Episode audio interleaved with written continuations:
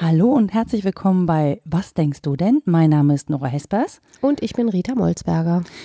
Und ja, wir befinden uns gerade alle im gleichen Boot, würde ich sagen, weltweit. Wir haben Corona-Pandemie für alle, die das irgendwann später in dieser Zeit danach, äh, after Corona, AC oder wie man immer das nennen möchte, hören, um das einordnen zu können. Mm, und wir haben überlegt, wie können wir das eigentlich auffangen? Weil es passiert gerade auf so vielen Ebenen so viel Unterschiedliches, dass man sich da kaum im Gespräch darauf vorbereiten kann. Trotzdem habe ich versucht, Rita heute Morgen kurz anzurufen und so ein paar Ideen loszuwerden äh, von dem, was ich so beobachte. Und da war mir, also mir ist einfach aufgefallen, dass viele Leute in sehr unterschiedlichen Zuständen sind. Also zum einen in diesem Isolationszustand, der für Menschen, die alleine sind, wirklich bedeutet, dass sie gar keine sozialen Kontakte sozusagen nach außen haben und auch nicht so in der Lage sind, die herzustellen. Ne? Wenn die zum Beispiel an psychischen Erkrankungen leiden und das eh schon so zum, äh, zum, zu den Symptomen gehört, diese Erkrankungen, dann haben wir Familien, die gerade irgendwie zu Hause sind und Kinder betreuen müssen, plus Homeoffice machen müssen. Dann haben wir die Leute, die das Ganze eher positiv sehen weil sie das entschleunigt und sie sagen, naja, ich habe jetzt Zeit, all die Dinge zu machen, die ich vorher nicht machen konnte und die vielleicht auch gar nicht so, ein, so einen Drang haben, jetzt was anderes zu machen, sondern die Zeit auch gut für sich nutzen können.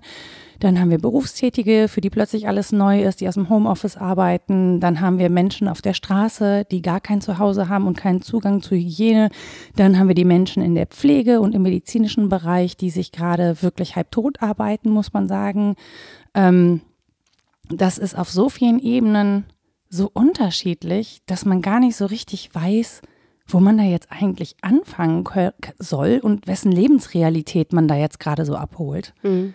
Wie geht's dir denn damit, Rea? Ja, die Vielfalt sehe ich natürlich auch und bin auch überfordert in der Umschau, was die Einschätzung angeht, weil ich natürlich medizinische Diskurse nicht durchblicke, mhm. politische äh, schon nur noch äh, ja am Rande, mhm. muss ich sagen, weil es zu viel ist auch. Ähm, die ökonomischen verstehe ich in vielen Punkten gar nicht, versuche dann mhm. nachzuvollziehen. Mhm. Also es nimmt ja über die Lebensrealitäten der einzelnen Beteiligten hinaus auch Ausgriff auf verschiedene Disziplinen, die mhm. man zusammenführen müsste, um diese Frage irgendwie beantworten zu können, was bedeutet das für uns? So, das schaffen wir nicht, glaube ich. Nein. Da sind wir uns einig, das können wir nicht. Ähm, und auch über die verschiedenen Empfindungen der Lebensrealitäten können wir nichts sagen, weil wir nicht wissen, wie es den Leuten geht. Beschissen vermutlich, also vielen davon. Mhm. Ähm, die Frage war für mich dann eher, ist das die richtige These zu sagen, äh, dieses Virus betrifft jetzt alle. Also Pan ist ja alles eine Pandemie. Mhm. Das stimmt natürlich. Ähm, trotzdem sagst du ja zu Recht, es ist jeweils so unterschiedlich, dass man es kaum als verbindend wahrnehmen kann oder nicht von allen Seiten. Die Frage ist, ob diese These stimmt, dass das total demokratisierend wirkt sozusagen. Mhm. Also ob wir mit dem Gedanken, es kann uns alle treffen, jetzt wirklich etwas anfangen, was in Solidarität oder sowas mhm. münden würde. Mhm. Denn das wäre ja ein möglicher Gedanke, jetzt zu sagen, okay, alle sind betroffen, egal wie, wir müssen da alle durch. Es mag unterschiedlich sein, aber im Kern ist es für alle dasselbe. Da habe ich länger drüber nachgedacht und bin dann bei einem ganz ollen Gedanken gelandet, nämlich, ja, so Sterblichkeit. Ne? Ja. ja, das ist ja jetzt was, was Philosophie schon länger beschäftigt. Äonen. Und Menschen, mhm. äh, sich dazu zu verhalten, ist ja eigentlich das menschliche Geschäft. Mhm. Also wir verbringen unser Leben damit, unser Sterben zu organisieren, ob wir das bewusst tun oder nicht. das Ach, das mache ich die ganze Zeit. Ja. Ach, ich dachte, ich würde arbeiten. Es tut mir leid, man kann natürlich auch sagen, rückblickend, vor unserem Sterben organisieren wir unsere Geburt sozusagen. Das klingt etwas positiver. Also es gibt ja ein Denken von der Sterblichkeit her und ein Denken von der Geburtlichkeit mhm. her, aber dass dieses Leben eins ist, in das wir geworfen sind, ähm, das uns entweder geschenkt wurde oder von dem wir ungefragt irgendwie ausgehen müssen, je nachdem, wie man drauf blickt und das aber auch wieder endet, das ist ja etwas, was selbstverständlich ist. Ne? Mhm. Ne? Und ich zitiere ja immer gerne Nietzsche an dieser Stelle, aber dann mal wieder. der daraus gefolgert hat, man muss es mit seiner Existenz etwas kecklich und gefährlich nehmen, denn man wird sie im schlimmsten und im besten Fall verlieren. Im schlimmsten und im besten Fall wird man sie verlieren. Mhm. Man wird sie vielleicht unschöner oder schöner verlieren. Wie wir auf den Tod und das Sterben blicken, verändert sich ja auch extrem mit den ähm, Kulturkreisen mhm. und auch mit den Zeitaltern. Ja. Früher hat man sich einen ganz anderen Tod gewünscht als den, den man sich jetzt wünscht. Fast niemand wünscht sich den Tod, der jetzt durch dieses Virus dann wohl eintritt, so wie das beschrieben wird. Ja. Kaum wünschenswert. Aber wie gesagt, die Frage ist, betrifft uns das alle in einer Weise, aus der wir was machen könnten? Mhm. Und dann kann man ja sagen, ja, jetzt wird es den Leuten dann bewusst, dass mhm. sie sterblich sind. Das waren sie aber vorher auch immer schon. ja. Und haben schwer daran gearbeitet, die Sterblichkeit der anderen für sich auszunutzen an vielen Stellen. Mhm. Ne? Oder ist das jetzt einfach was, wo wir so im Mikrokosmos was wahrnehmen, was wir sonst im Makrokosmos nur wahrnehmen? Und dann wiederum wird es auch soziologisch interessant, mhm. ob man da gesellschaftlich was dran ablesen kann. Also an den individuellen Umgangsweisen mit den verschiedenen Zuständen, ob wir daraus Rückschlüsse ziehen können darauf, was Gesellschaft so ausmacht. Und ich glaube, da kann man schon einiges zu denken. Das stimmt. Und ich wäre aber tatsächlich gar nicht bis zur Sterblichkeit gegangen, weil die bei dem Virus jetzt gar nicht so hoch ist. Nur bis zur Krankheit? Nee, bis zur Verletzlichkeit ja, tatsächlich. okay. Also mhm. wir leben ja auch in so einer Welt des Perfektionismus und dieses, so ein Glauben daran, dass wir ähm, unverletzlich sind. Ja. Ne? Deswegen trainieren wir, deswegen machen wir uns stark und leistungsfähig und so. Und wir kalkulieren sehr wenig damit, dass es da einen Bruch geben kann. Also dass wir zum Beispiel schlimm krank werden. Ja. Und das merken wir auch jetzt gerade beim Thema Existenzsicherung, dass die einen den Gedanken haben und versuchen, Existenz zu sichern aus den unterschiedlichsten Gründen. Aber der Grund zum Beispiel bei mir, Rücklagen zu bilden, war, äh, dass ich vorbereitet sein wollte für eine eventuelle schwere Erkrankung, die über einen längeren Zeitraum anhält. Mhm. Jetzt ist es als Frau nicht so unwahrscheinlich, an Brustkrebs zu erkranken zum Beispiel. Mhm. Wenn man dann selbstständig ist, ist das jetzt nicht ganz so easy abzufedern. Ja. Und für so einen Fall wollte ich tatsächlich vorbereitet sein. Mm, ich habe jetzt nicht darüber nachgedacht, dass eine Pandemie ausbricht. Mhm. Äh, auch da finde ich, das ist so eine so eine Form von Endlichkeit. Also auch dieser Glauben daran, dass dieses Leben, was wir führen, unerschütterlich wäre, dass mhm. es unveränderbar ist und dass es einfach immer so weitergehen kann. Da sind Leute gerade irgendwie, als, ist, als würde so eine Masse vor eine Wand rennen. Ja. Es gibt gerade einen ganz fetten Dong. Ja. Alle rennen vor die gleiche Wand und stellen fest, scheiße, da ist so ein Winzling, etwas, das wir gar nicht sehen können, das wir nicht greifen können. Ich kann dir nicht ansehen, ob du was hast, du kannst mir nicht ansehen, mhm. ob ich mhm. was habe. Und das sorgt jetzt dafür, dieses, dieses winzige Ding sorgt dafür, dass die ganze Welt gerade die Stopptaste drückt. Mhm. Mehr oder weniger. Ne? Also es kommt natürlich immer auf die Herrschaftsverhältnisse an, aber es stoppt uns, es unterbricht uns in unserem Tun. Das ist eine Form von Endlichkeit, die jetzt nicht zwingend Sterblichkeit ist. Ja. Ne? Ja, also wir genau. leben ja darüber und damit auch weiter und müssen das ja auch. Mhm. Aber gerade irgendwas hat gerade eine dicke Latte genommen und uns im Rennen das Ding volle Suppe vor den Kopf geknallt. Ja, das stimmt. Und jetzt sitzen wir auf dem Hosenboden, schütteln uns und sagen, äh, was denn, was denn hier los? Wieso konnte ich denn da nicht weiterrennen? Habe ich nicht kommen sehen. Ja, ist so ein bisschen wie die Schnecke, die man in den Garten geworfen hat, die nach zwei Jahren wieder klingelt und sagt, was war da denn eben? Also, ne? Nur nur andersrum. Was? Ich Nein? kannte den nicht. Ach so, der ist schön, ne? Ja. Ich mag den, weil der so unterschiedliche Zeitbegriffe aufspießt. Und ich glaube, bei uns geht es halt umgekehrt. Es war ein wahnsinnig schnelles Leben ja. und jetzt hat uns auf einmal einer gebremst. Und wir fragen, oh, was war denn mit der Raserei die ganze Zeit? Warum haben wir das nochmal gemacht? Äh, sehr seltsam. Das, also dein Bild mit dem Hosenboden stimmt.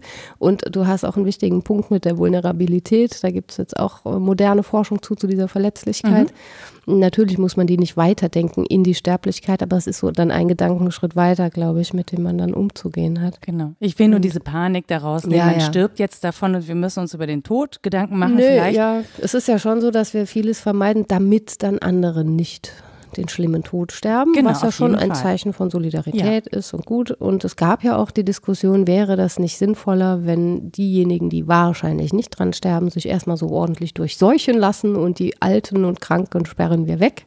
Ähm, die kriegen die Ausgangssperre. Mhm. Dafür gab es eine fiese Klatsche ne? ja. für den Gedanken, wobei der ja, wenn man ihn rein wie soll man sagen, pragmatisch nimmt, erstmal ein zugelassener sein muss. Man kann alle Modelle denken, aber dass die Klatsche kam, fand ich jetzt auch nicht so schlecht. Mhm. Ne? Wie man das bewertet, ist ja nochmal dahingestellt. Aber ich glaube, du hast eben ja einen wichtigen Punkt benannt, dass wir zum einen Symbole finden für das, was wir da tun. Und mhm. das tun wir eigentlich auch immer. Kulturleistung ist Symbolfindung und jetzt gerade ist das Symbol der unsichtbare Gegner, mhm. der Feind oder ja, das, das, soll man sagen, das Bedrohliche, was wir nicht sehen, von dem wir aber wissen, dass es da ist. Es hat so was Gespenstisches auch. Mhm. Darüber müssen wir echt auch mal eine Folge machen. Meine Chefin forscht über äh, Gespenster und Geister. Das ist total Die müssen wir dann einfach einladen. Ja, genau. Für, wenn sie widersprechen darf in öffentlichen Räumen. Ja. Ja. Ähm, da glaube ich, finden wir so unsere Symbole und die sind ungewohnt, weil wir normalerweise, wie du auch sagst, damit hantieren, dass wir etwas vor Augen haben, dass wir etwas erkennen können, dass wir so auf Wissenschaft vertrauen mhm. und irgendwas handhabbar machen können und das hier ist so Ungestalt. Da können mhm. wir nicht um irgendwie nicht umhin zuzugeben, dass wir nicht so recht klarkommen und wenn selbst die Experten sagen, ja, Impfstoff ist jetzt halt noch nicht, mhm. hm, keine Ahnung, aber wir können ja Länder angucken, die das schon mal durchgemacht haben und die an, davon kann man lernen. Das ist so der, der letzte Beruhigungsschnuller. Das geht irgendwie, aber ja, die haben eben auch schlechte Erfahrungen gemacht. Das ist ein wichtiger Punkt, glaube ich. Und der zweite ist, dass ja unser Fortschrittsglaube damit extrem erschüttert wird. Mhm. Und das ist schon lange im Schwange, würde ich sagen. Ich hatte auch ganz am Anfang, als das so losging, das Gefühl, ach Mensch, endlich bremst uns was. Mhm. Gebe ich ehrlich zu. Ich, hatte ich glaube, es ging ganz vielen so. Mhm. Ich hatte wirklich schon lange das Gefühl, irgendwie geht es nicht so weiter, wusste aber auch nicht, aus welcher Ecke raus man gebremst wird. Und mhm. auch so ähnlich wie du, ich habe es jetzt nicht auf mein individuelles Leben so sehr bezogen, aber ich habe gerechnet damit, dass irgendwann ein System explodiert, implodiert, Teile wegbrechen oder sonst mhm. irgendwas. Habe aber nicht gesehen, aus welcher Ecke das kommt. Und ein Stück weit hatte man da noch so eine Argumentenlust, ja, dass man sagt, jetzt habe ich das die ganzen letzten Jahre, habe ich hier die Unkenrufe. ich habe es immer schon gesagt. Ja, ja, genau, wusste ich. Wusste ich doch, wusste ich doch, dass aber das kommt. Aber genau, das ist der Punkt, wussten wir halt nicht. Genau. So, haben wir nicht mitgerechnet. Unser Fortschrittsglaube ist da erschüttert. Und gleichzeitig wundere ich mich, wenn ich mich so retrospektiv nochmal mit der Sache beschäftige, wie viele Anzeichen es gab dafür, dass das Bremsen passieren wird mhm. und auch aus welcher Richtung es kommen kann. Das hätte man ja wahrnehmen können, dass es immer mal wieder ne, solche Ausfälle gab. Mhm. Und wir hätten uns natürlich in politischer, ökonomischer, in jeder Hinsicht anders vorbereiten können, aber Menschen tun das nicht. Menschen tun was anderes. Und ich habe einen schönen Aufsatz gefunden von Odo Marquardt, der heißt Medizinerfolg und Medizinkritik. Die modernen Menschen als Prinzessinnen auf der Erbse. So. ja, ja, man muss dem nicht zustimmen, aber ja. Wir sind halt sehr sensibel. Ja, genau. Ja, zivilisiert nennt man das auch. Ja, genau. Stellen uns halt ziemlich an auch. Das ist so die Diagnose von 1994. Ähm, und jenseits dessen, dass das irgendwie ein bisschen witzig ist, dieses Bild dafür zu finden, ist auch wieder eine Symbolisierung. Ne? Beschreibt er schon in verschiedenen Dimensionen dieses Unbehagen am Fortschritt und hat da mhm. wichtige Punkte, finde ich. Also ich nenne vielleicht mal alle vier, die er nennt. Dann müssen das nicht alle nachlesen. das eine ist der Janus-Charakter. Jeder Fortschritt ähm, beseitigt irgendein Übel, erzeugt aber auch neue Übel. Mhm. Das wissen wir längst und deswegen sind wir da so ein bisschen skeptisch. Mhm. Dann unsere Rationalisierungsexpansion, dass wir so versuchen, allem Herr und Herrin zu werden, mhm. per Wissenschaft und per Ratio und so weiter. Und das etabliert so ein Denken von, ja, auf was Vertrauen ist gut, es ist irgendwie gut drauf zu vertrauen, dass das Leben weitergehen wird, aber Kontrolle wäre besser. Mhm. Nur Kontrolle kommt jetzt in diesem Problem viel zu langsam. Wir kriegen es nicht mehr kontrolliert. Mhm. Dann gibt es sowas wie den sinkenden Grenznutzen, sagt er. So am Anfang, wenn eine Innovation und ein Fortschritt eintritt, dann macht das ganz vieles ganz gut. Mhm. Also jetzt zu entdecken, dass Händewaschen was Wichtiges ist bei OPs, macht auf einmal ganz schnell ganz viel gut. Mhm. Und danach, wenn man das aber entdeckt hat, dann bringt es halt nicht mehr so viel. Ob ich jetzt noch länger Hände wasche oder mit anderer Seife oder so, das ist dann nicht mehr so wahrnehmbar wie mhm. dieser große, große Sprung, mhm. auf den wir ja jetzt warten, ne, der nicht eintritt. Und das vierte ist eben dieses Symptom Prinzessin auf der Erbse. Je mehr Negatives verschwindet, desto empfindlicher fällt uns alles auf, was Negatives zurückbleibt. Mhm. So, wir haben uns so dran gewöhnt, dass alles läuft. Dass, ja, dass es läuft und dass man mal kurz einen Schnuppen kriegt oder auch eine Krebserkrankung, ja, mhm. ja. Aber dass wir es irgendwie geregelt kriegen, dass sowohl die Systeme drauf ausgelegt sind, uns zu retten, als auch die Mitmenschen. Und das erodiert jetzt. Und das finde ich schon, ja, ein Stück weit auch beängstigend. Das kommt bei mir jetzt auch an. Also ich mhm. habe nicht mehr diese Lust des Anfangs, diese Weltflucht, von der ich dachte, ach super, endlich mal kommen alle zum Nachdenken ähm, weil ich nicht beobachte, dass wir was Gutes draus machen, leider. Ja und nein. Also ich, ich beobachte, das Ding ist, ich beobachte ja alles gleichzeitig. Ne? Es gibt mhm. ja, oder ich, in letzter Zeit sage ich immer häufiger, es kann beides. Panoptismus der Pandemie. Ja, es kann beides zur gleichen Zeit wahr sein. Ne? Also mhm. für die einen ist es wirklich der, diese Beruhigung. Für, es gibt Menschen, die haben Langeweile. Ich gehöre definitiv nicht ja. dazu. Ja, ja, da bin ich auch neidisch ne? drauf. Also nee, nicht so richtig, aber. Ich habe aber tatsächlich doch so, nee, so ein zwiespältiges Gefühl, weil das Ding ist ja, ähm, ich sehe gerade, dass so eine Welle an Solidarität anläuft, dass ganz viele Le Leute neue Sachen entdecken, dass sie Teil von was sind, ja. etwas bewegen können, natürlich auch aus der Not heraus. Ne? Die Not will ich nicht haben, ich will nur Teil davon sein, was zu bewegen. Mhm. So, und das Ding ist aber an der Stelle, finde ich, dass ähm, ich arbeite. Also ich mache das, was ich immer mache. Ich arbeite und wenn ich jetzt drauf zurückgucke, keine Ahnung, wir sitzen da Weihnachten und jemand fragt, was hast du eigentlich gemacht während der Corona-Pandemie? Und alle erzählen, was sie für tolle Sachen gemacht haben, dass sie, keine Ahnung, ähm, ein neues Projekt auf die Beine gestellt haben, vielleicht eins sogar, das gemeinnützig ist, dass sie anderen Leuten geholfen haben, mhm. dass sie für jemanden eingekauft haben und, und, und. Und ich sage, ja, ich habe gearbeitet. Ich habe für meine Existenz gesorgt und ich habe es auch geschafft, weiter zu existieren. Ich hatte Geld, war jetzt halt nicht gesellschaftlich wertvoll. Ja, du hast aber ja anders gearbeitet. Ich glaube, dass das ja, aber ich, das schon trotzdem, einen Unterschied macht. Das stimmt, aber du hast trotzdem nicht das, also ich hätte gerne auch das Gefühl, ich wäre jetzt wertvoll für die Gesellschaft. Ich weiß, dass Abstand halten gerade das die neue Form der Nächstenliebe ja. ist sozusagen. Mhm. Ne, also ich tue schon was, indem ich mich eben nicht nach draußen begebe, indem ich äh, Kontakt vermeide. Äh, das mache ich aber auch ohne das Virus. Mhm. Also ist jetzt nicht so ein großer Unterschied zu meinem anderen Leben vorher. Ja, Oliver Welker hat gesagt, ja, wir als Ostwestfalen machen das schon immer und haben jetzt endlich recht damit.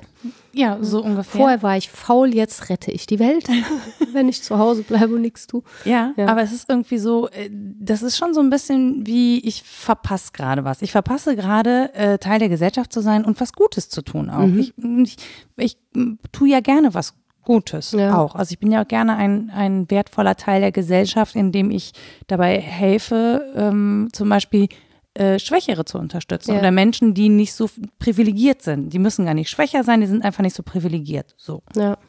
Ja, ja, die Frage ist, wie man das könnte, ne, ohne Kontakt. Und ich halte das für nicht so schlecht, dass man da ein ungutes Gefühl hat, denn das mag stimmen, dass Distanz die neue Nähe ist. Aber wenn uns das ins Herz sinkt, mhm. dann ist zum einen die Frage, was danach mit möglicher Nähe ist. Ob es überhaupt ein danach gibt, da glaube ich ja nicht dran. Aber gut, das ist ein anderer Punkt. Ich glaube nicht, dass es ein nach dieser Pandemie gibt. Also die wird dann Teil sein. Ach so, das meinst du. Ja. Ähm, weil du so irritiert geguckt hast. Nee, ich, ich, dachte, ich, dachte, nur so, doch, doch, das geht schon irgendwann vorbei. Ja, ja. ich wollte ja. nicht so hoffnungslos da drauf gucken. Nee, aber die Frage ist ja, ja, dann kommt aber die nächste Welle, ne? naja, da beschäftigen wir uns später. In 100 Jahren. Ja, ja. Nee, schon gut, in zwei.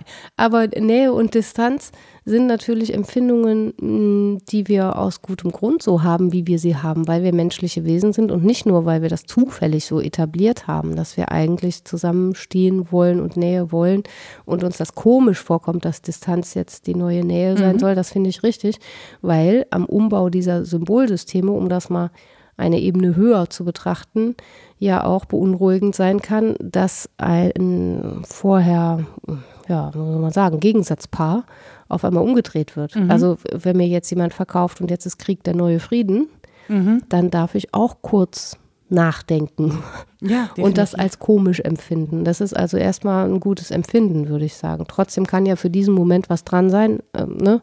Unter bestimmten Umständen gelten halt andere Regeln. Es ja, macht mich unruhig,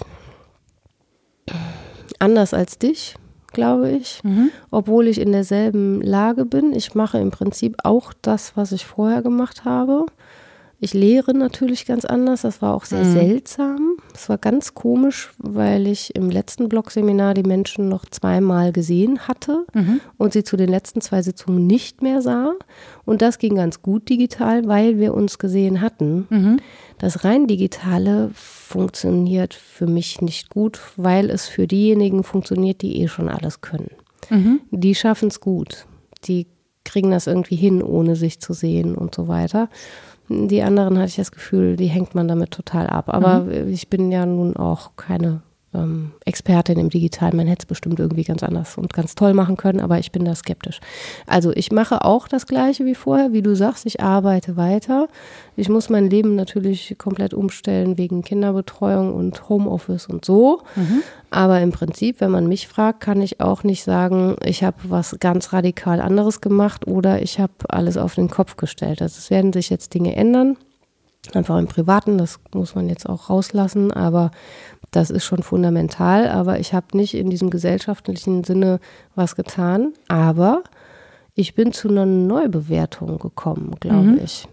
Oder bin gerade dabei, zu Neubewertungen zu kommen, weil ich zum Beispiel die Dinge, die ich immer gern getan habe, immer, hm, Lesen, Schreiben, Denken zum Beispiel, aber auch Gartenarbeit oder mit Kindern zusammen sein. Podcasten. Ja. Jetzt auch mache, aber anders mache. Und das liegt an der Zeit, die ich darauf aufwende. Und ich kann gar nicht recht fassen, wo die vorher nicht war, die Zeit, und mhm. wo sie jetzt ist. Also das ist ja immer das gleiche Kontingent, das ist mir schon klar. Und seit Jahren beschäftige ich mich mit diesem Themenkomplex Zeit mhm. und auch Langeweile und komme nicht dahinter. Das ist wirklich etwas, was mich ärgert. Ich habe schon so viel drüber gelesen und gedacht ähm, woher das kommt, dass sich jetzt so ein Wurmloch auftut und die Dinge, die ich vorher auch gemacht habe, sich jetzt einfach anders anfühlen, kann mhm. ich nicht sagen, weil ich auch vorher kein wahnsinnig sozialer Mensch war. Ich habe nicht vorher sehr viel mehr Menschen gesehen oder gesprochen. Ich habe Telefonieren schon immer gehasst. Ich habe immer versucht, eher einen Brief zu schreiben. Deswegen rufe ich, ich die Rita selten an, ja. deswegen machen wir das immer per Mail eigentlich. Dann ist es dringend. Ja, dann ist es wirklich dringend. Ich habe ja auch immer Briefe geschrieben tatsächlich und ich bin ja, ich weiß gar nicht, was jetzt gerade anders ist, aber ich glaube, wir kommen zu einer Neubewertung, weil wir das Gefühl haben, aha, es betrifft die anderen auch. Mhm weil ich nicht mehr so alleine bin mit diesem komischen Lebensstil, sondern weil dieser Lebensstil jetzt anderen oktroyiert wird. Und ohne dass mich das freut, ist es etwas, was mich beruhigt, weil die jetzt ähnliche Erfahrungen machen wie die, die vorher total ähm, einsam damit waren. Mhm. Also ich war mit diesem Lebensstil immer Exotin, fanden alle total komisch. Und jetzt auf einmal leben ganz viele so. Ja, das ja, ist ja. irgendwie schräg. Es gibt so ein schönes Internet-Meme, das heißt, ach, so wie ich lebe, das nennt man also Quarantäne. Ach so, ja. Auch sehr hübsch. Äh, ja. ja. genau, so passte das halt irgendwie auf mich auch. Das, das Lustige ist, dass viele Menschen das zum Beispiel von mir her gar nicht denken. Ja. Ich bin ja auch gerne in Gesellschaft, ich stelle sie nur nicht her. Ich ja. bin zu faul, sie herzustellen. Deswegen sitze ich die meiste Zeit eben zu Hause vor meinem Rechner und tue Dinge an meinem Rechner und finde das aber auch gar nicht schlimm. Ich ja, halte, das nicht schlimm finden ist ja ein Punkt. Ne? Genau, und ich halte ja Kontakt zu anderen Menschen und ich, ich weiß von Menschen, dass die ähm, gerade viel mehr Nähe, also andere Menschen vermissen in ihrer Nähe körperlich. Das ja. habe ich nicht so. Ich weiß nicht, woran das liegt, aber das, das geht mir nicht. nicht, so. Bei, bei, ganz bestimmten Menschen, also vor allen Dingen bei kleinen Menschen geht mir das so, die mhm. vermisse ich schon sehr. Aber ansonsten reicht es mir, mit Menschen zu telefonieren. Vielleicht ist das eine Frage von Empathie. Ich, also kann bei mir ähm, rasten gerade die Spiegelneuronen so ein bisschen aus. Also mhm. wenn mir jemand sagt, ähm, oder was von seinem Alltag erzählt, dass was Aufregendes passiert, dann, dann habe ich manchmal Tränen in den Augen stehen, weil ich das so mitfühle und dann, dann, dann zappelt hier alles. Also das ist aber toll, wenn man das kann. Nee, gar Will nicht. ich auch. Und bin ich sicher, ob das so toll ist, weil das wirklich alle Systeme hoch und runter fährt. Das ist Also es ist super. wirklich so eine Achterbahnfahrt. Ja, siehst du, wie, wenig langweilig Quarantäne sein kann. ja, genau.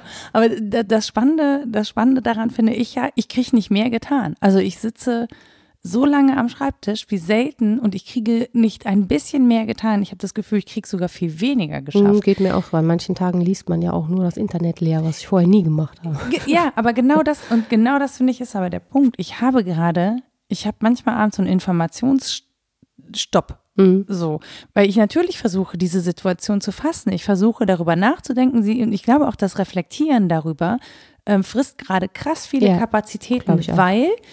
Und deswegen glaube ich, es geht ganz vielen Leuten so, dass sie abends total kaputt sind, weil man so viel neu machen muss. Also es passt grundsätzlich auch bei mir trotz allem nichts in den Automatismus. Ich, ich nehme wahr, dass sich viel ändert um mich herum. Auch wenn in meinem Mini-Mikrokosmos sich gar nicht so viel ändert, aber ich nehme die Veränderung um mich herum wahr.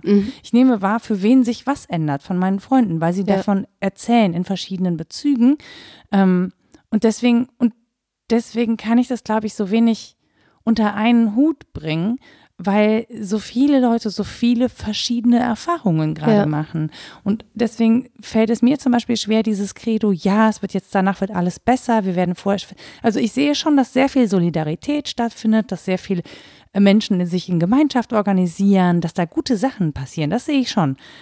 Mm, Ich sehe aber auch, dass eben viele Leute nicht Teil davon sein können, weil sie mit damit völlig ausgelastet und überlastet auch sind, eine Familie in vier Wänden zu organisieren. Ja. So und Und darüber hinaus haben wir auch gesehen, was nach SARS passiert ist, nämlich Mhm. keineswegs eine Besinnung, sondern ein Jetzt erst recht. Genau, und das, das kann es nämlich eben auch sein. Und ähm, ich versuche jetzt, oder ich, ich glaube zumindest, ich bin in so ein paar Sachen im Vorteil, wenn es zum Beispiel jetzt über Hamstern geht. Ja, Ja, ich habe, ich, das Ding ist, ich hatte schon auch das Gefühl, ich muss jetzt mehr zu Hause haben als sonst, weil ich nicht so oft einkaufen gehen Ja, möchte. ja, klar, ja. Jetzt bin ich nur eine Person. Das heißt, wenn ich mal mehr einkaufe, fällt das überhaupt nicht ins Gewicht. Ja, ich habe heute zum späten Nachmittag die letzten vier Mini-Zwiebeln gekauft und kam mir schon ganz schlecht vor dabei, obwohl ich weiß, dass da morgen neue Zwiebeln sind und dass es kurz vor Ladenschluss ich ist. pflanze dir welche. Wenn du. Tulpenzwiebeln kann man wohl auch essen, habe ich gelesen. Aber man kann so einiges, man kann fast alles aus dem Garten essen. Es schmeckt nur häufig nicht. Und ähm, ich kann aber grundsätzlich verstehen, was das für ein Impuls ist, zum Beispiel, ne? wo, wo man sich Sicherheit kaufen möchte. Man will jetzt irgendwas Ja. tun, man will sich vorbereiten, weil man nicht weiß, auf was so. Ja, und dann Klopapier, ne? So witzig. Ja, das hat aber bestimmt irgendwo angefangen. Da habe ich einen langen äh, Thread drüber gemacht bei Twitter über dieses Klopapier, weil mir das zu einfach war zu sagen, irgendwie, ähm, die Leute machen das, weil die sind irgendwie doof. Nee, Ne? das hat ja alles Also auch diese Prügeleien darum? lustige Gründe. Nee, ist ja doch nicht so lustige Gründe. Ja, das ne? Also auch. es gibt ja auch Menschen, oder ich habe das zumindest gemutmaßt, die in Mangelwirtschaft groß geworden sind. Und darüber habe ich rausgefunden, dass es in den 80ern tatsächlich eine Klopapierkrise in der DDR gab, was Mhm. Ja. ich vorher gar nicht wusste. Und dachte so, ach toll, da kann man jetzt auch, wenn man über dieses Thema nachdenkt, neue Sachen entdecken. Und das, Das finde ich dann wieder gar nicht so lustig, weil das ist ja eine reale Erfahrung, die du gemacht Ja, hast. na klar. Ich meine, da kann man auch, wie du sagst, man kann Neues erfahren. Man kann dann erfahren, dass Freud über anale Phasen und anale Charaktere geschrieben hat. Und man kann das mal seinem Volk diagnostizieren, dass wir halt sehr beim Kontrollieren sind Ja, und ja, diese ja, Dinge genau. brauchen. Und dass wir großformatige Sachen horten wollen, damit es voll aussieht. Und das, ich weiß nicht, warum nicht Küchenpapier, das wäre auch gut gewesen. Ist Ich habe jetzt ein großformatiger. Es ist Das Dinge, die ihr nicht ja, wissen das wolltet. ist halt, nee, aber das sind Dinge, die ich, das habe ich von vornherein nicht verstanden. Wenn ganze Kulturräume komplett ohne auskommen und wir das wissen, Ja. wo ist das Problem, solange wir Wasserversorgung haben? Ich habe es nicht gut verstanden. Aber klar, man will sich an was festhalten und ein Teil davon ist einfach so eine Massenhysterie auch, was ich gar nicht witzig finde. Genau. Dass man auf einmal, also ich nicht, aber viele, die sonst sehr rational sind, das Gefühl haben, wenn da jetzt Klopapier steht, dann muss ich es auch kaufen und sei es für jemand anderen und nicht für mich. Also da sind jetzt sehr viele dynamische Prozesse und das ist ja, dieses Hamstern ist ja nur eins davon, ähm, die so eine, ja, die so eine eigene Geschwindigkeit auch aufnehmen, ganz komisch, während dieser Entschleunigung dann Die einfach- übrigens auch weltweit passieren. Ja, ne? Das ja, ist auch genau. kein rein deutsches Phänomen. Das sagt halt jemand, in Deutschland sind alle so anal fixiert und ich so, na, das Das betrifft Phänomen, schon andere auch. Ja, ja. sehen ja. wir gerade fast überall. Ja. Australien ist wohl weit vorn. Nun ja, da sind viele Deutsche hin ausgewandert. Ja, da könnte oh, die nächsten Habilitationen bitte zu diesem Thema. Kulturwissenschaftlerinnen voran. Ähm, ich lese das dann. Es gibt einen sehr schönen Song übrigens gerade von Danger Dan von der Antilopen Gang. Ja. Nudeln und Klopapier. Ja. Das ist sehr, sehr schön. Da habe ich sehr viel drüber gelacht. Ich habe, was habe ich gehört, bei Sharona als Scheiß Corona. Das geht einem dann auch nicht mehr aus dem Kopf raus. Das ist auch schlimm. Aber äh, davon abgesehen wollten wir eigentlich zum Punkt Mikro- und Makrokosmos kommen, glaube ich. Ne? Korrekt. War das dein Punkt? Ja. Ja, ja den finde ich auch wichtig. Ähm, das fällt uns halt häufig nicht so auf, dass es da äh, knackst, dass es da Nicht-Entsprechungen gibt, dass mein Mikrokosmos nicht zum Makrokosmos passt oder umgekehrt. Wir haben jahrelang so getan, als sei das schon alles irgendwie okay. Mhm. Und jetzt äh, passen die Dinge nicht mehr aufeinander. Und das war für mich so eine einerseits erhellende und andererseits auch frustrierende Erfahrung, nochmal in die Bücher zu gucken, an die ich mich erinnert habe, die, die diese Problematik aufnehmen. Mhm. Vor allen Dingen im bildungstheoretischen Bereich und dann zu wissen, ja, da ist halt einiges gedacht worden in den frühen 80ern und da stehen Sätze drin, die sind dermaßen aktuell. Das ist, das ist so bitter. Es lag alles offen zutage. Aber da gab es noch kein Internet und was nicht im Internet steht, ja, ist nie ja. passiert. Ja, ja. Vor dem Internet wurde da auch schon gewarnt. Die waren so schlau in Mit den 80ern. Grund. Die hatten nur scheiß Klamotten an. Das ja. war nicht schön. Also ich aber schön gefühlt und das ist ja wohl die Hauptsache. nee, echt, das hat mich schon frustriert. Ich glaube, wir hätten es halt echt mm, lange Zeit noch anders machen können. Jetzt nicht diese, na, nicht diese Virusbedrohung irgendwie in den Griff kriegen mhm. oder so. Auch das natürlich, wenn man das kommen sieht, kann man irgendwie anders handeln. Wobei ja die Frage ist, ob das die richtigen Werkzeuge sind. Wie gesagt, da müssen andere Expertinnen und Experten drüber sprechen. Das kann ich nicht. Aber dass uns etwas ausbremsen wird, mhm. dass es auf diese Weise nicht gut weitergehen kann, dass es aber gute Weisen gibt, anders weiterzumachen. Mhm. Das sind wirklich Ideen, die sind oll. Die liegen seit fast Jahrhunderten im Keller. Der Humanismus und der Neuhumanismus hatten eine Idee davon, worum sich Menschheit komplett kümmern sollte. Mhm. Menschheit, Menschheit, nicht, nicht ja, ja. Einzelne. Und jetzt im Gegensatz dazu sagt die Kanzlerin, wenn man fragt, ja, wie ist denn das mit den freien Grenzen? Gibt es die dann wieder, Schengen und so, sagt sie, ich hoffe es. Die sagt nicht ja, natürlich, spinnt ihr, was für eine doofe Frage. Die sagt, ich hoffe es. Da denkst du, was? Was? Kommen wir jetzt zu neuen Nationalismen oder was? Also da werde ich dann unruhig. Kann sein, dass ich da jetzt ein bisschen hysterisch bin, aber. Nee, ich finde das tatsächlich einen sehr wichtigen, oh. sehr wichtigen Gedanken, weil das ist ja auch das, was wir gerade sehen. Ne? Also wir sehen etwas, und das ist ja auch sehr spannend. Dieses Virus scheißt auf Grenzen. Das muss man einfach mal so sagen, ja. wie es ist. Ne? Das trifft alle Menschen. Also was ja auch einfach nochmal zeigt, wie, wie gleich wir als Menschen sind. Ne, das ja, macht das jetzt kein, vom Anfang. Ja, ja. Genau, das macht jetzt überhaupt keine Unterschiede zu irgendwem und es ist auch gar nicht sinnvoll, die Grenzen als solche zu schließen. Es ist gerade sinnvoll zu gucken, wer geht wohin, völlig unabhängig von Grenzen. Ähm, ja, oder sie anders zu ziehen. Ne? Genau, richtig. Ja. Ne? Also einfach zu gucken und, und da. Ähm, Wo endet der Kreis Heinsberg eigentlich? Ja, ja, Richtig, ja, ja jetzt, aber jetzt wird natürlich Deutschland zum Beispiel als Risikogebiet gesehen und ja. du darfst eben als Deutsche oder Deutscher nicht mehr in andere Länder. Da hatte ich eine irre Freude dran, muss ich ehrlich ich sagen. Auch. Also es tut mir leid. es tut mir leid für den betroffenen Studenten, von dem ich jetzt berichte, ähm, der sein sicher sonst ein ganz tolles Forschungsprojekt in Uganda nicht antreten konnte, der mhm. aber dann auch selbst reflektiert sagte, das ist irgendwie ganz cool, dass Afrika jetzt sagt, nö, wir wollen keine Europäer, mhm. brauchen wir nicht.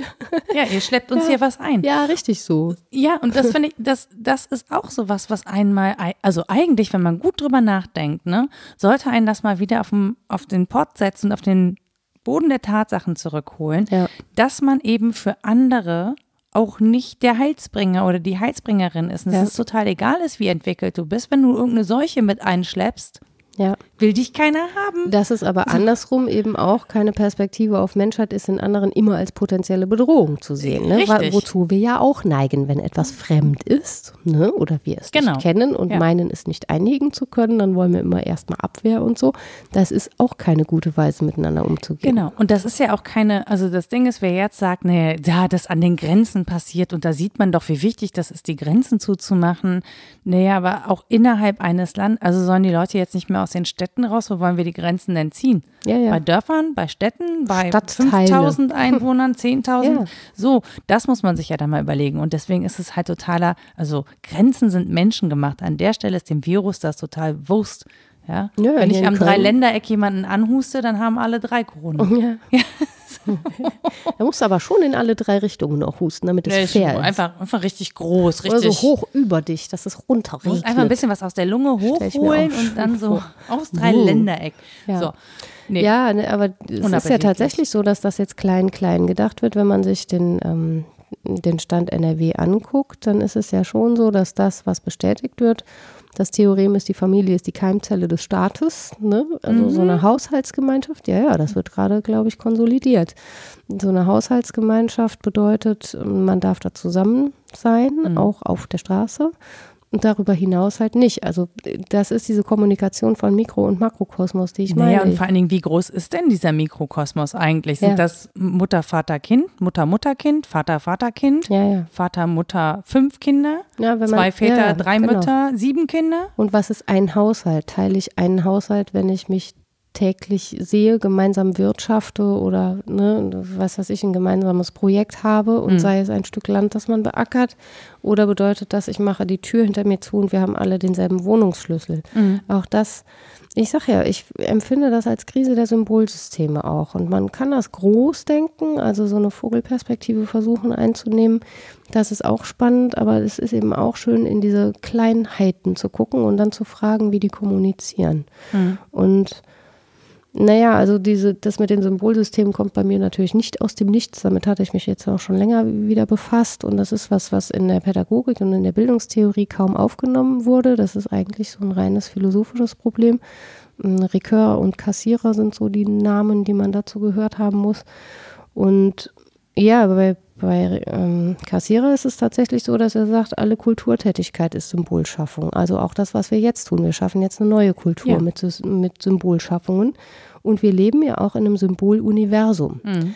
Heute habe ich noch gesehen, als ich ein bisschen geguckt habe in diesem Internet herum, dass irgendein, ich weiß nicht mehr woher, ein Unternehmen, das vorher so den Handshake als Symbol hatte, hat jetzt ähm, den Ellbogenklick aneinander, was aber aussieht wie die angespannten Bizepse von zwei Armen. Okay, ja.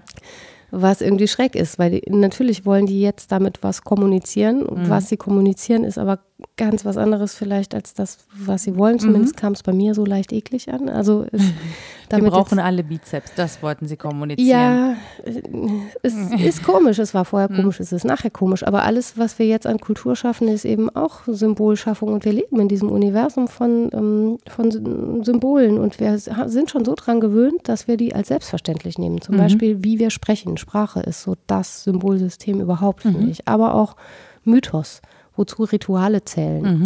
Ähm, oder Kunst, Religion. Und ich würde auch sagen, Wissenschaft und Ökonomie sind eigentlich Symbolsysteme. Wir schaffen damit dauernd eine bestimmte Kultur, nehmen die dann aber als gegeben an, weil in unserem kleinen Leben eben nur diese vorkommt und wir maximal mal über die Grenze gucken und checken, ah, da, ja, die machen es irgendwie anders, ah, die sind ein bisschen komisch. Das stimmt, und das versuchen wir. Wir versuchen ja gerade Symbole der Gemeinschaft auch zu finden. Ne? Durch dieses zum Beispiel, das ist, glaube ich, sind unterschiedliche Uhrzeiten, wenn ich das richtig mitgekriegt habe. In Köln wird um 21 Uhr geklatscht. Ähm, Und die Kirchenglocken läuten um 19.30 Uhr. Genau, und dann äh, wird aber je nach Fädel, habe ich festgestellt, wird unterschiedliche Musik gespielt. Bei uns ist es Staying Alive und You Never Walk Alone. In anderen Fädeln ist es Karnevalsmusik und so. Ähm, das ist schon. Und es gibt ja die einen, die sagen, nee, da mache ich nicht mit, von dem Klatschen verdienen die auch keinen Cent mehr und eigentlich sollten die mehr Geld verdienen, das Geklatsche bringt nichts. Auf der anderen Seite höre ich aber auch Geschichten von Leuten, die jetzt plötzlich mal aus dem Fenster gucken und ihre Nachbarn kennenlernen. so je. dass, ja, das Ja, ist ja. irgendwie so in der Stadt auch Gemeinschaft. Du bist ja nie zu Hause. Ich bin ja, also klar, ich sitze viel zu Hause, aber ich bin ja nie bei meinen Nachbarn. Ich kenne die Ja. Also glücklicherweise kenne ich die jetzt tatsächlich schon, aber weil ich, weil neben mir Arbeitskollegen wohnen, was, Mhm. was man nicht wissen konnte. Aber ansonsten Boah, würde ich du die, hier? Ja, ja, es war Wir sind doch seit 20 Jahren verheiratet. Wohnst du hier? Nein, aber wir haben es tatsächlich erst seit äh, nach anderthalb Jahren festgestellt, dass wir nebeneinander wohnen. Also man kann sich anscheinend auch als Nachbarn einfach sehr lange aus dem Weg Ja, gehen. ja. Und Jetzt sieht man die plötzlich, ne? Also beim abendlichen Klatschen aus dem Fenster, dann sagt man dann bis morgen und so. Mhm. Da entstehen schon so neue Rituale und neue Symboliken und ähm, ich glaube auch weniger, dass das Klatschen, also ich glaube, es ist zum einen so eine Bewusstwerdung, okay, ähm, ich zolle jetzt jemandem Respekt, der länger arbeitet. Die Menschen sehe ich ja auch nicht, ne, wenn die in den Ja. Krankenhäusern sind oder so, die sind mir ja unsichtbar, aber Mhm. ich weiß, dass sie da sind und nehme das sozusagen wahr und werde mir auch gewahr, ich bin vielleicht jetzt demnächst mal auf die angewiesen. Mhm. Vielleicht bin ich dann besser nett zu denen, weiß man nicht, wäre wünschenswert. Ähm, das zum einen, zum anderen ist es aber verbindend, weil natürlich je mehr Leute aus dem Fenster klatschen, desto mehr weißt du, wir, wir sind alle zusammen in diesem Ding, Mhm. ja. Also du hast schon, das ist schon so ein Wir-Gefühl, was damit Ja. ähm, ritualisiert wird. Ja, letztlich schaffen wir diese Symbole und Rituale ja dafür, dass wir äh, Welt bewältigen müssen. Mit Ä. Absolut, das absolut. Auch mit E. Ja. Ne? Dass wir irgendwie uns verhalten müssen zu. Mhm. Und das tun wir eben in bestimmter Weise. Und klar freut mich das auch, wenn Dinge sichtbar werden, die ich vorher schon sehenswert fand. Zum Beispiel, dass Care-Arbeit was Beklatschenswertes ist. Mhm. Das haben halt sehr viele Jahrhunderte Frauen in Familien gemacht. Das ist schon Mhm. immer Thema des Feminismus. Da hat jetzt, also es hat oft geklatscht hinter verschlossenen Türen. Das ist kein lustiges Thema. Wollte ich gerade sagen, das Ähm, ist dann nicht mehr so witzig. Nee, aber ne, das, Ja. das wurde nicht b- mit Applaus irgendwie auf irgendeine Weise Mhm. honoriert oder gar mit Anerkennung. Das ist schön, dass das jetzt passiert. Ob es dann langfristig was ändert an der Situation, ist die nächste Frage. Das wäre ja dann schon wünschenswert. Genau. Aber diese Formen gemeinsamer Bewältigung sind etwas, was Menschen jetzt als erlösend wahrnehmen, glaube ich. Dass sie eben nicht alleine sind, obwohl sie allein zu Hause hocken. Und dass es direkten Kontakt gibt und sei er über die andere Straßenseite, dass ich also nicht online gehen muss. Es betrifft ja auch viele ältere Menschen, die da einfach nichts mit anfangen können. Meine Eltern wären die Letzten, die jetzt anfangen, Videotelefonie zu machen. Die vermissen uns einfach und wir telefonieren hin und wieder. Und äh, ja, diese Automaten zum Fotos ausdrucken, die waren alle gesperrt, aber man kann das jetzt natürlich als Mensch, der es noch kann, übers Internet ordern und dann kann man denen Fotos per Post schicken und dann freuen die sich auch. Aber dass es da persönliche Zuwendungen gibt, ist einfach eben auch wichtig, glaube ich, Ja, jenseits der klar. digitalisierten Form. Und auch das ist ja rein symbolisch. Ne? Ich bin nicht wirklich da. Aber ich war auch vorher nicht wahnsinnig oft da. Ich wende jetzt nur meinen Blick anders auf die Sache und ich hoffe einfach, da bin ich dann doch optimistisch, dass das letztlich was ändert in unseren Haltungen zur Welt, zu uns selbst und zum anderen, dass wir diese Erfahrung machen. Ich bin aber nicht sicher, ob dem so ist. Ich glaube, das ist halt auch eine Frage davon, wie lange das andauert. Ne? Mhm. Also man darf jetzt, glaube ich, auch nicht vergessen, es ist noch sehr neu. Also ja. es ist, war neu, das Ganze zu machen aus dem Homeoffice Mhm. mit Kinderbetreuung. Dann kam ja erst diese Woche dazu, dass dann wirklich das auch nicht mehr geht, wegen Ja. der Kontakt- und äh, Kontaktsperre und Ausgangsbeschränkungen, je nachdem, wo du wohnst. Ja. Ähm, ne, dass es da sozusagen auch nochmal eine Verschärfung gab. Das ist schon, ja, äh, das ist alles sehr neu. Und wir werden uns darin einfinden. Das finde ich gerade sehr erstaunlich, wie schnell wir eigentlich auch adaptieren. Ja. Also wie sehr wir uns oft gegen Veränderungen wehren. Jetzt sind wir da drin, jetzt geht es nicht anders. Ja. Und jetzt adaptieren auch viele Leute sehr schnell. Ne? Natürlich Mhm. ist das anstrengend und so, aber sie stellen fest, okay, wenn ich das muss, dann bekomme ich das irgendwie organisiert, weil es eben muss. Die Frage ist, ne, muss dieser Zwang dabei sein oder Mhm. nicht? Ähm, aber auch das ist ja eine Erfahrung, die dir erstmal was vermittelt und ich glaube schon, dass die Erfahrung als solche bleibt. Ja, Die Frage ist halt, wie oft hast du Bock, sowas durchzumachen? Ich würde behaupten, der ist nicht so groß. Nee, so, das Ne? stimmt. Das will man nicht ständig wiederholen müssen. Nee, man könnte ja auch aus der Zusammenschau der Perspektiven, die du ja angeregt hast, ähm, was machen. Ne? So ein, so Wird man wahrscheinlich auch. Panoptikum. Das ist auch tatsächlich die Oh ja. Frage, die mich interessiert an alle, mit denen ich so zu tun habe. Mhm. Oder praktisch, jetzt muss ich nicht mehr die Mail anschreiben. Doch, muss ich wohl, die hören das ja nicht. Was mich interessiert ist, wie erlebst du diese Zeit? Mhm. Ich möchte das wissen, weil die so unterschiedlich betroffen sind, weil sie auch ganz unterschiedlich reflexionsaffin sind, weil sie auf Dinge schauen, auf die ich vielleicht nicht schaue mhm. oder was riechen oder hören oder was auch immer, weil die Wahrnehm Wahrnehmungssysteme unterschiedlich sind und die Bewertungssysteme auch. Und weil ich das wirklich ähm, als mögliche Bereicherung sehe. Mhm. Wenn wir das in Zusammenschau kriegen, dann haben wir sowas wie, kann man sagen, ein Instrumentarium oder sind zumindest Chronisten dieser, dieser Krise oder Chronistinnen. Ne? Mhm. Dass wir ja sowas wie ein Pool schaffen von Erfahrungen, die wir hatten. Und das hätten wir natürlich immer machen können haben uns die Zeit aber nie genommen. Also ich kenne kaum jemanden, der wirklich aufgeschrieben hat, mhm. wann was so passiert ist, der Tagebuch führt und sei es in der Entwicklung des eigenen Kindes, wo man sich das ständig vornimmt mhm. und dann irgendwie doch dran scheitert. Aber jetzt festzuhalten, wie geht es mir damit und wie bewerte ich das, macht mich, also mich macht es politischer auch. Mhm. Wieder das neu. ist ja auch total wichtig. Ich habe jetzt gerade drei Gedanken gleichzeitig im Kopf. Ähm, genau, das erste, nee, das erste war tatsächlich das Panoptikum. Mhm. Also es treten sehr viele Lebensrealitäten auch gerade zutage, die wir so nicht wahrgenommen ja. haben, weil sie für uns eben. Wie zum Beispiel die Care-Arbeit. Genau, ja, ja, solange ja. es läuft, läuft es, ne? Ja. Da muss man sich nicht drum kümmern, die tritt jetzt zutage.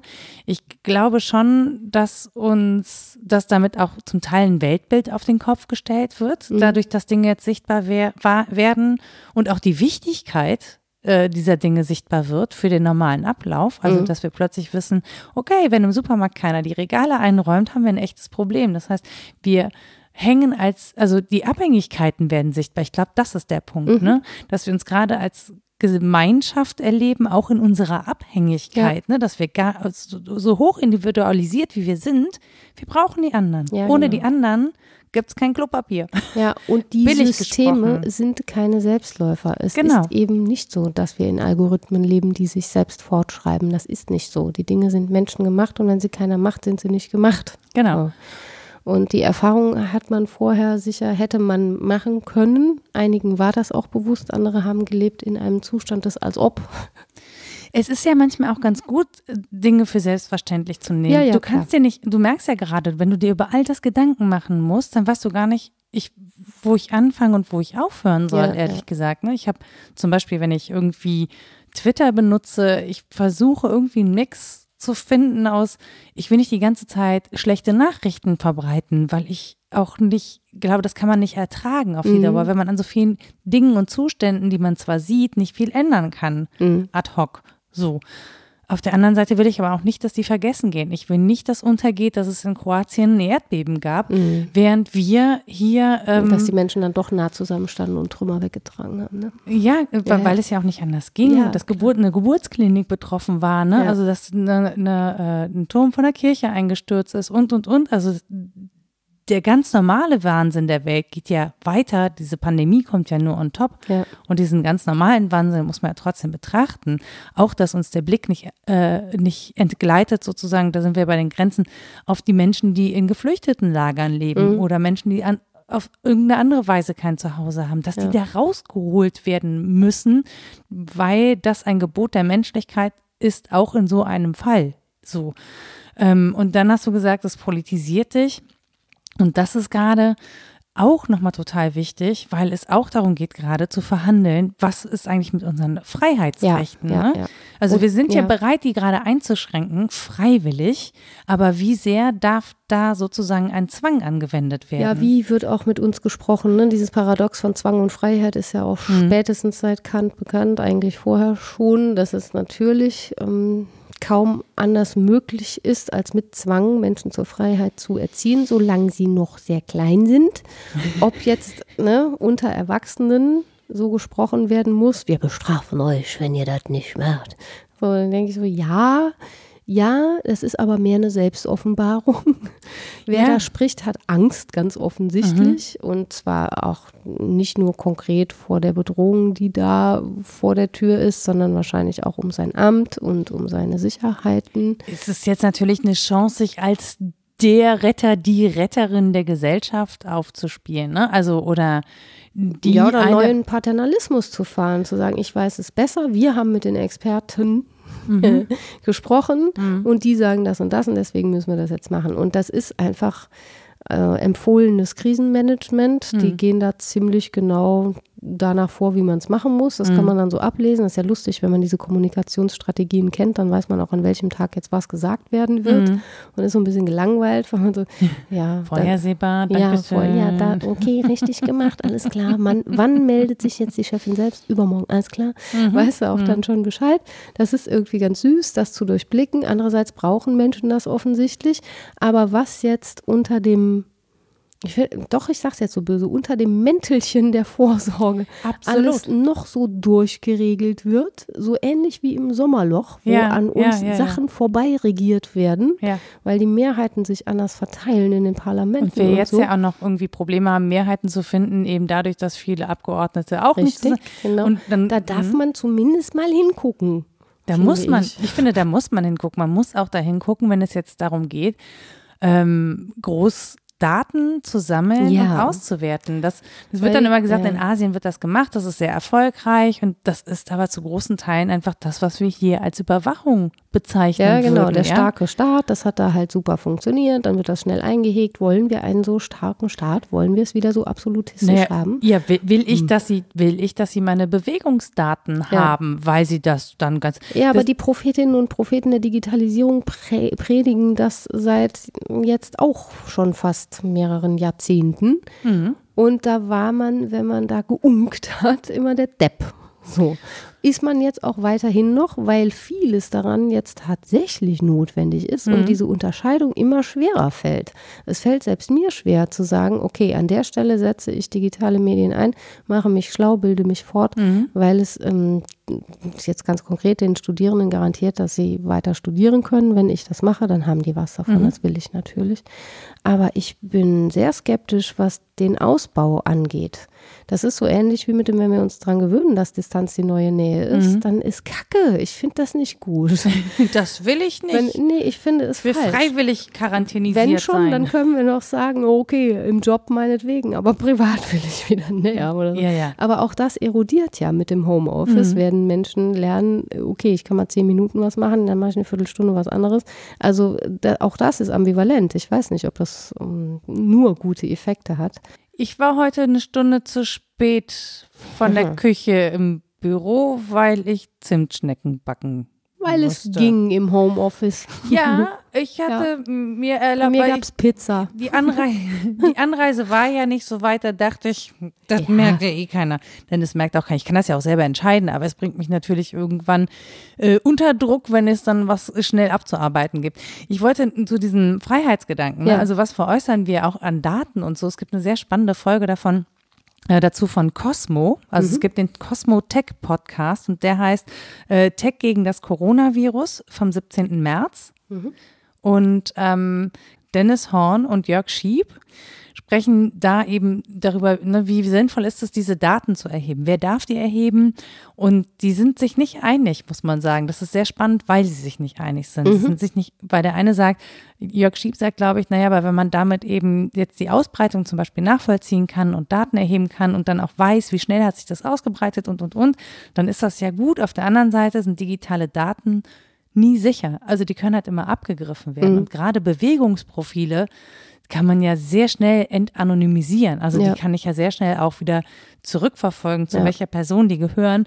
Und das muss halt deutlich geregelt werden, wer diese Sachen hat, wie die gesichert werden und, und, und. Und das haben wir nicht. Und deswegen sagt Dennis Horn, er sieht das eben skeptisch. Und das, ähm, ich bin auch eher bei denen, die sagen, na, das ist, das ist, also be gerade Bewegungsdaten sind so hoch individuell zum Teil, das Geht nicht. Mhm. Das geht einfach nicht, ja. Egal welche Chance darin liegt. Das können wir nicht machen. Mhm. Ja, ja, man kommt eben zu unterschiedlichen Schlüssen und sich selber auch nochmal auf die Schliche, wie man bestimmte Dinge sieht. Und ich glaube, wir dürfen uns nicht vormachen, dass in diesen Einzelfragen, die es ja letztlich mhm. sind, nicht auch größere Fragen stecken, nämlich wie du sagst, die Frage nach, wie wollen wir Freiheit etablieren mhm. und welche Art von Freiheit?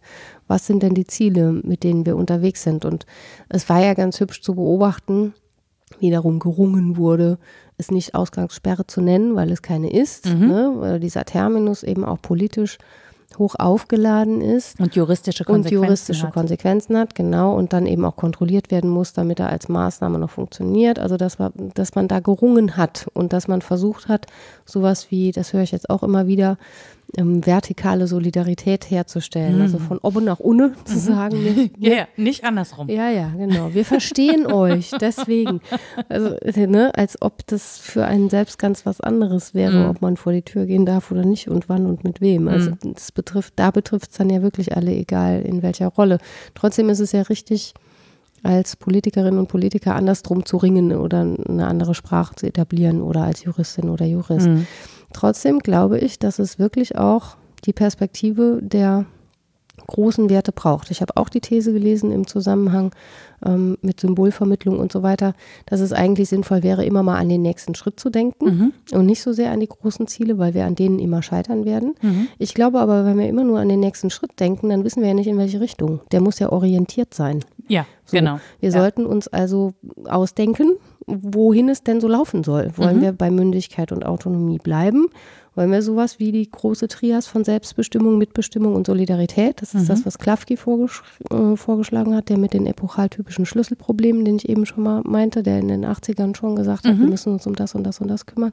Also wollen wir da bleiben oder wollen wir eine andere Gesellschaft etablieren? Vielleicht wünschen sich ja auch viele diesen starken Staat. Das muss man demokratisch aushandeln. Das würde mir Angst machen, aber ne, mhm. möglich ist das ja, dass Menschen das gerade auch als total beruhigend erleben dass ihnen gesagt wird, was sie tun sollen. So viele haben darum gebeten, bitte sagt klar, was wir machen. Mhm. Wir sind nicht fähig, uns vernünftig zu verhalten.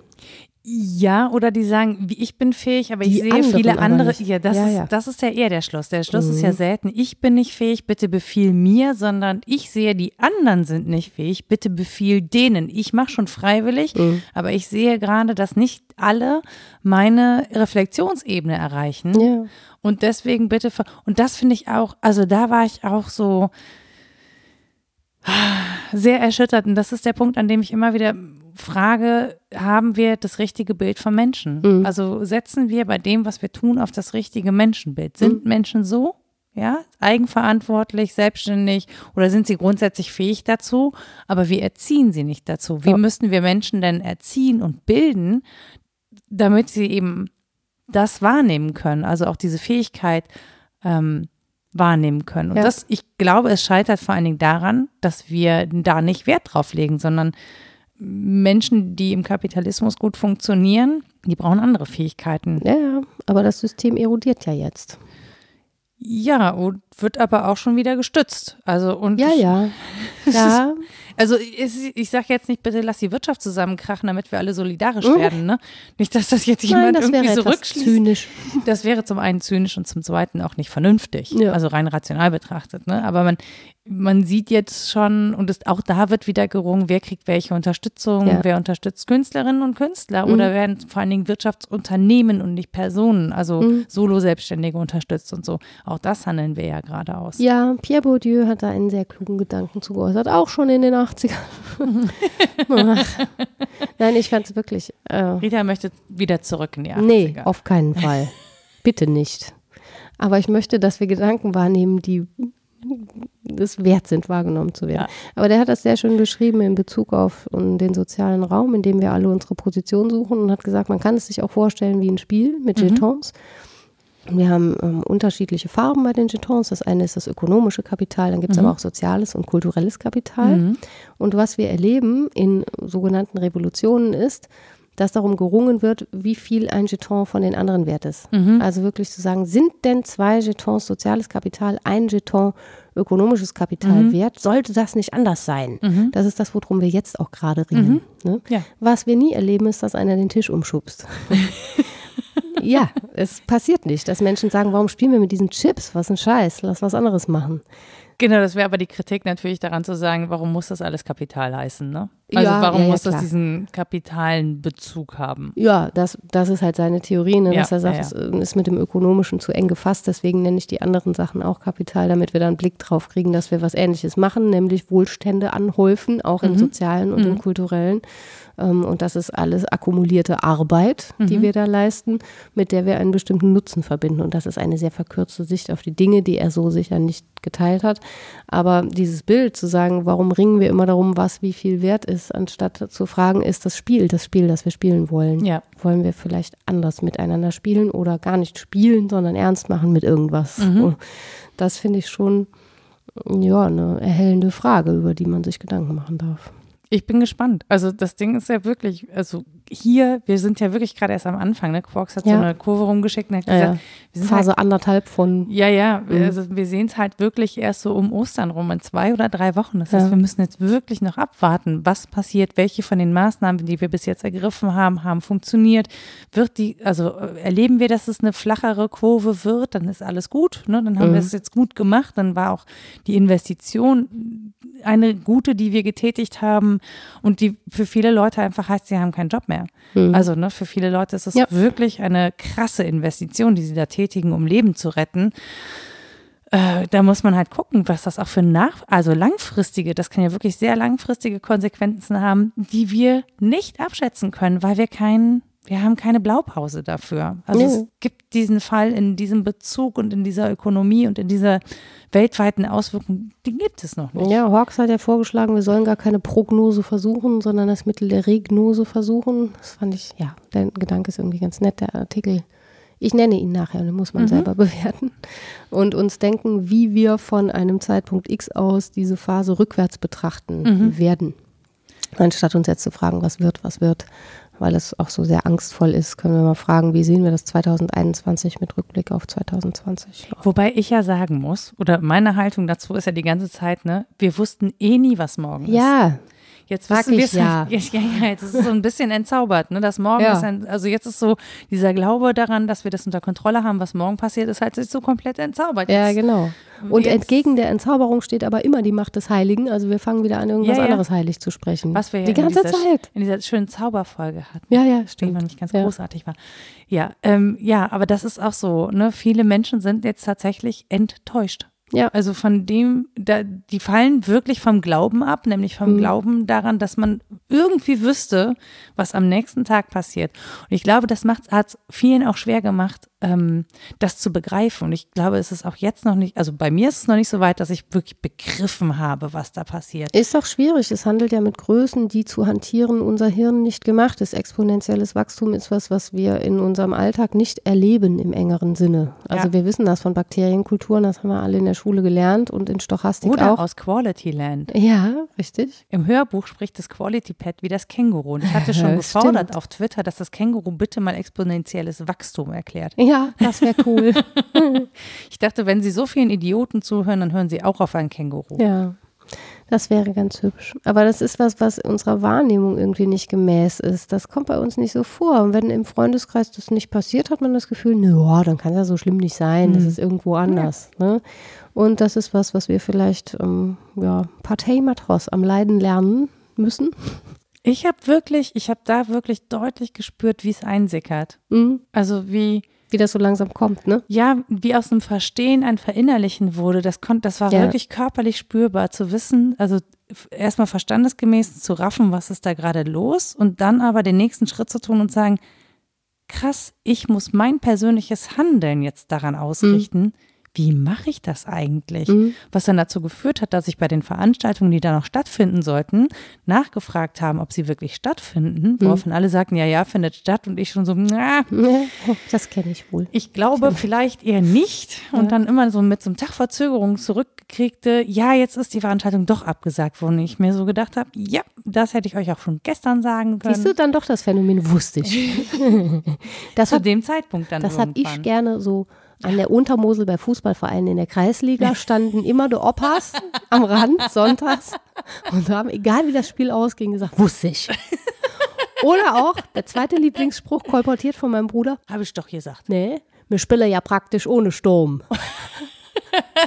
ja, das ist auch etwas, was man in dieser Phase durchaus mal sagen kann, wir, ha ne, wir haben keine Mittel, das ist doch alles. Wir versuchen es, aber wir spielen ja praktisch ohne Sturm. Ja, und ohne Verteidigung. Ja, ne? Also genau. Manndeckung geht jetzt auch nicht mit Abstand. Ja. Schwierig, ganz schwierig, das Spiel zu spielen. Wusste ja, ich. Wusste Bringt ich. einem aber nichts. Du gehst dann halt nach Hause und hast nur das befriedigte Gefühl, deine Sprüche losgelassen zu haben.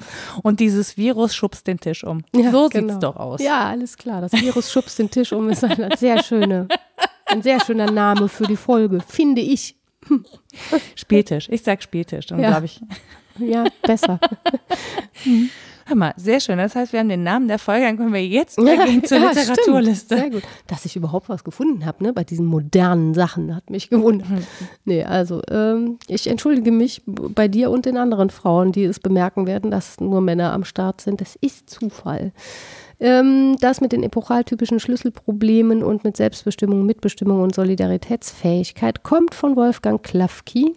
Der Titel des Buches ist sperrig, der Inhalt aber nicht. Der Titel ist Neue Studien zur Bildungstheorie und Didaktik. Dann der Artikel mit der Regnose statt Prognose mhm. ist von Matthias Hawks, Die Welt nach Corona, wie wir uns wundern werden, wenn die Krise vorbei ist, mhm. die nicht vorbei sein wird. Das war jetzt von mir. ähm, Ernst Kassierer, Schriften zur Philosophie der symbolischen Formen. Das ist so das Ferment für alles Nachdenken über Symbolformen überhaupt, mhm. finde ich.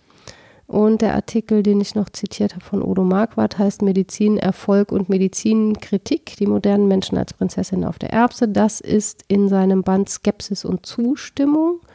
Und dann gab es zum Symbolsystem noch Peter Biel, Symbole, ihre Bedeutung für menschliche Bildung. Das ist in der Zeitschrift für Pädagogik Pädagogik von 1992, also auch irgendwie Roll. Das sind die Sachen, die ich aufgeschrieben habe. Ich habe mehr gelesen, aber die fallen mir jetzt nicht ein. Ich sag mal so, für alle, die gerade die Zeit haben, das zu lesen, ja. ist das wahrscheinlich eine willkommene Abwechslung, sich ja. vielleicht mit solchem Stoff zu beschäftigen. Für alle, die keine Zeit haben, das zu lesen, macht euch nichts draus. Ich werde das auch nicht lesen können, weil ich dafür auch keine Zeit habe. Ich äh, hoffe einfach, dass alle, die dies hören, dass die irgendwie gut versorgt sind. Entweder mit Menschen, mit denen sie sprechen können oder mit Leuten, die ihnen helfen oder mit Zuspruch von mir aus, was immer ihr gerade in dieser Zeit und Phase braucht. Ähm, und hoffe auch, dass ihr mit jemandem Gedanken austauschen könnt, weil es ist einfach schwer zu fassen. Mhm. Und wir sind gerade, wie gesagt, wir sind am Anfang, ich weiß, ob, weiß nicht mal, ob wir schon mittendrin sind. Das wird eine Zeit anhalten. Wir werden uns hier nicht ausschließlich damit beschäftigen. Ähm, ich finde es auch wichtig, immer ein anderes Thema. Ge genau, das, absolut. Das finde ich nämlich auch wichtig. Aber es wird dann immer damit zu tun haben. Ja, ich finde halt trotz allem irgendwie das jetzt so gar nicht zu machen und so zu tun, als gäbe es das nicht, hätte Wäre ich auch komisch auch seltsam ja. gefunden. Ja. Deswegen war mir persönlich das wichtig, dass ja. wir einfach mal eine Runde drüber reden. Ähm, schreibt uns gerne eine Mail an rita.wasdenkstudenn.de oder nora.wasdenkstudenn.de oder ihr könnt uns einen Kommentar da lassen unter www.wasdenkstudenn.de und wir freuen uns, wenn ihr uns eine Bewertung da lasst für diesen Podcast bei Apple Podcasts oder bei Spotify oder wo ihr diesen Podcast sonst so holt, hört, holt also downloadet, ihr wisst, was ich meine. Hm. Und vielleicht habt ihr auch Bock, diesen Podcast zu empfehlen, weil ihr denkt, Mensch, das, was die da gequatscht haben, das könnte auch noch jemand anderen interessieren oder eine andere. Dann freuen wir uns natürlich auch sehr. Und ansonsten sagen wir einfach, bleibt gesund, passt auf euch auf, passt auf die anderen auf und bis bald. Tschüss. Tschüss.